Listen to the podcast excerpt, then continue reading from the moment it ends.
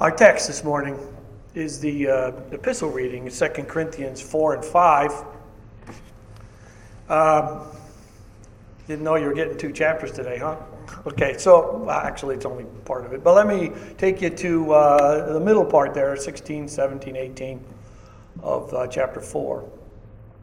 It says, Though our outer nature is wasting away, our inner nature is being renewed day by day, for this light, momentary affliction is preparing for us an eternal weight of glory beyond all comparison, as we look not to the things that are seen, but to the things that are unseen.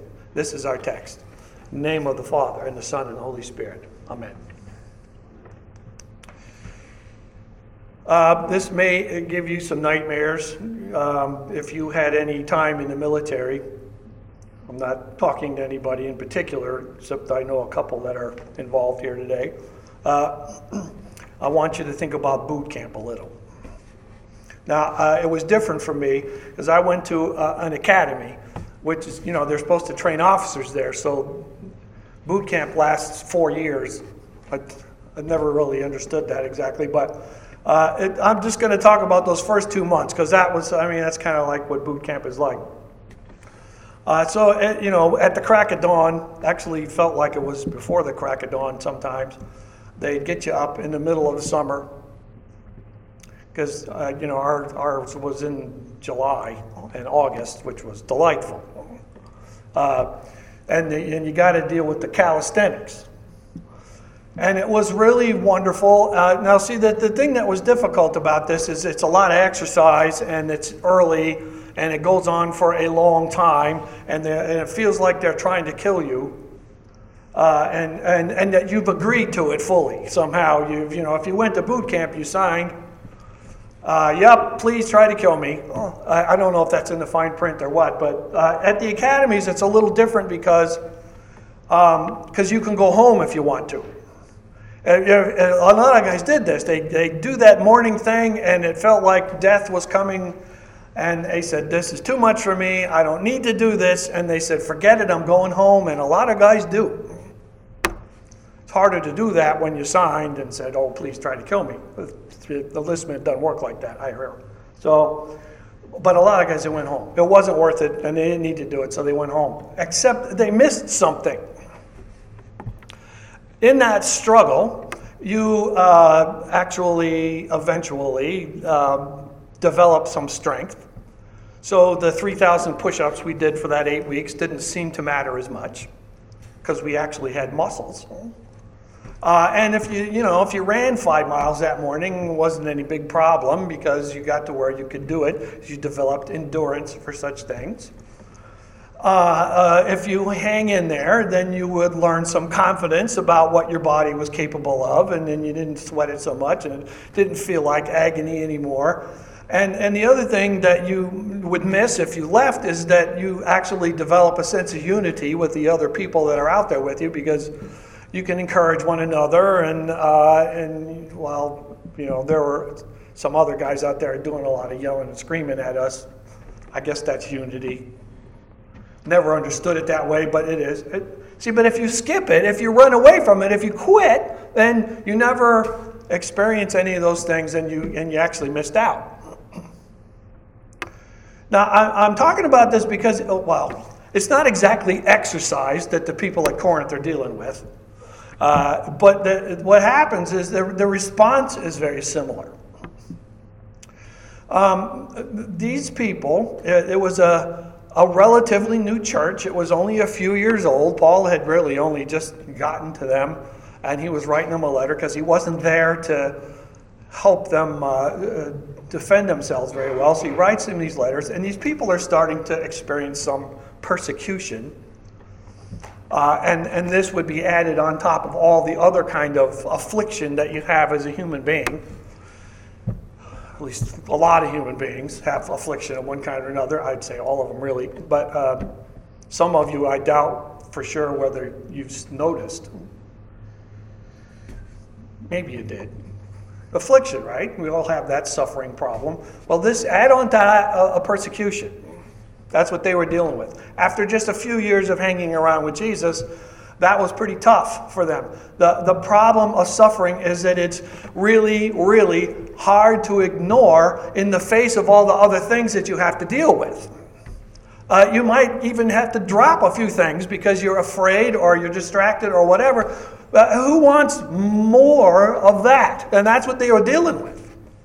So they were new Christians. They weren't very well developed in the faith. They had walked away from the life that they had, and on top of that, they're dealing with persecution now. Add some more to that. In Christian life, there are things that are asked of you. God doesn't just leave you walking around uh, enjoying your faith. He, he actually says your faith is going to do stuff, and, and you have kindnesses to deal with, you have worship to deal with, you have uh, you have to be reminded of forgiveness and the fellowship that we enjoy together. All of the stuff that you do in your job changes because now you're not only taking care of people, but you're looking after God's things too. All of that stuff added on top of persecution, on top of the normal everyday affliction that you have. That's what they were dealing with. Now, uh, uh, the rich and the powerful, and there was a lot of them in Corinth. I guess you'd have to say uh, Corinth was known as the Greek Riviera sort of kind of place. Uh, so they had a lot of powerful people retired there, old senators and ambassadors and generals and uh, you know people like that with some influence and power and wealth. And, and on top of that, you can add all the people that look after that. You, you have servants in those houses, you have the many merchants that were all over the place because it was a very serious seaport. The Romans shipped things in and out of there for trade and for support of their armies and etc. Taxes coming in and out. All of that stuff is going on there. And there are all the people that support that, whether they're working on the docks or in the shops or in the houses or whatever. Those folks, they already had a lot of the afflictions that the, the rich and powerful had less of, you might say, because they had the means to resist some of that. But still, they all experienced, on top of that, the unexpected persecution and the duties of Christian life.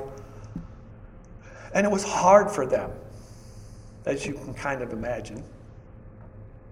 What ended up happening a lot of times is these folks, uh, looking at all that extra stuff they had to deal with as new Christians, uh, sometimes they would fade a bit. They would get weary of it and they would just say, I'm not doing this anymore. I don't have to do this. And they just walk away, which is what Paul's trying to keep them from doing here. Now, you may not be feeling persecution in the same way.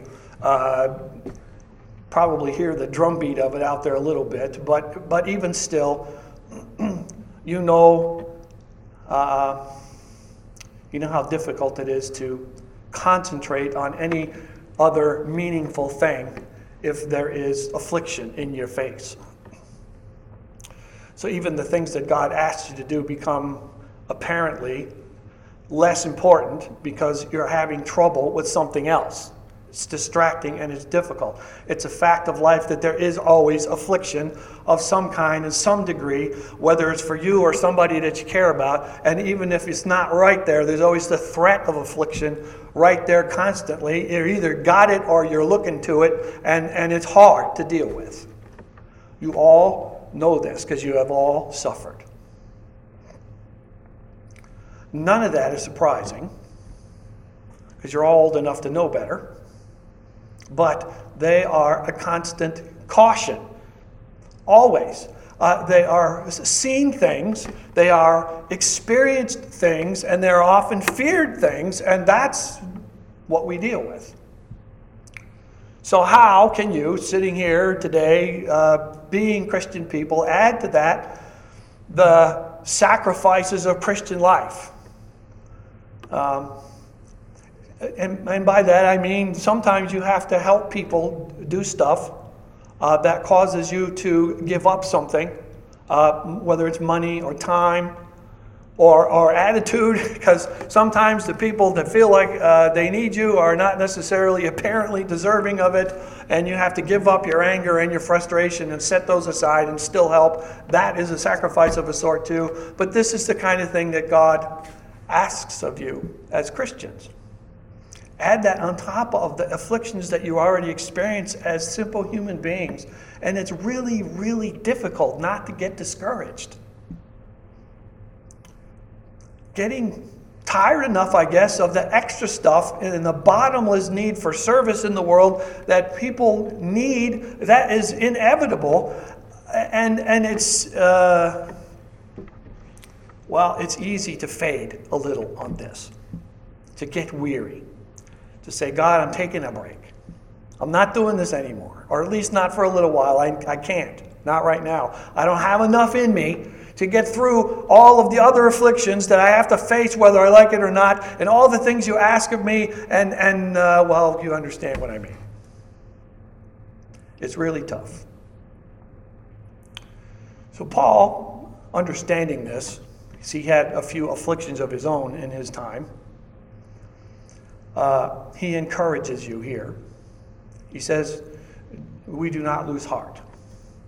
He says, uh, underneath of that, to be bold with Him, to have confidence with Him, to pick up the task and be okay with it because it's okay to do these things in confidence uh, and he and he gives you reasons for that uh, you know we need to explain this though everything that you are in your constant state of life whatever that is all sufferings of the body and the mind of the soul is temporary uh, transient, he uses that word. Um, you know, he also calls it momentary. Now, you know, uh, uh, uh, being human beings, you probably have heard someone say you can do almost anything for a little while if you have to, if you're tough enough. But uh, temporary might mean five years. Uh, and, and that doesn't look so happy but when, what, what if he calls it momentary? Because he's looking at the, the long scheme of things. Momentary is a lot shorter than temporary. And he's standing it up next to eternity. He wants you to compare the difficulties of this world, even the things that are added on by Christian sacrifice even the things that you have to do for people that are not necessarily seen as deserving among us, and there are a few of them too, uh, to what is promised. He wants you to compare those two things. What is now in temporary, momentary, next to eternity, which is promised. Uh, and that can paint you a different picture. What you see day to day is burdensome sometimes. But what remains unseen, what you don't have in your actual hands or seem not to have, even though you are in the hands of God always, uh, it seems like what is unseen beyond to the promises of God in hope are far more expansive than what you're experiencing now. That's what Paul wants you to see. He puts, uh, he says, uh, weighted, the eternal weight of glory. Now, if you're a Jewish guy, weight means something different than maybe we do. He's, uh, that Old Testament word that Hebrew guys use uh, for weight also means importance or, or even glory. Uh, it's a, a difficult thing to work out in English, but I think what he wants you to do here is he wants you to set these things into scale. So you have on one side the, the difficult things that you deal with in life, even the things that He asks of you for good reasons, as you know He's God and He has good reasons, uh, and, and, put that in the, in the scale on the other side with the glory of eternity, the perfection of paradise. Put those two things together momentary and eternity. It changes the picture quite a bit.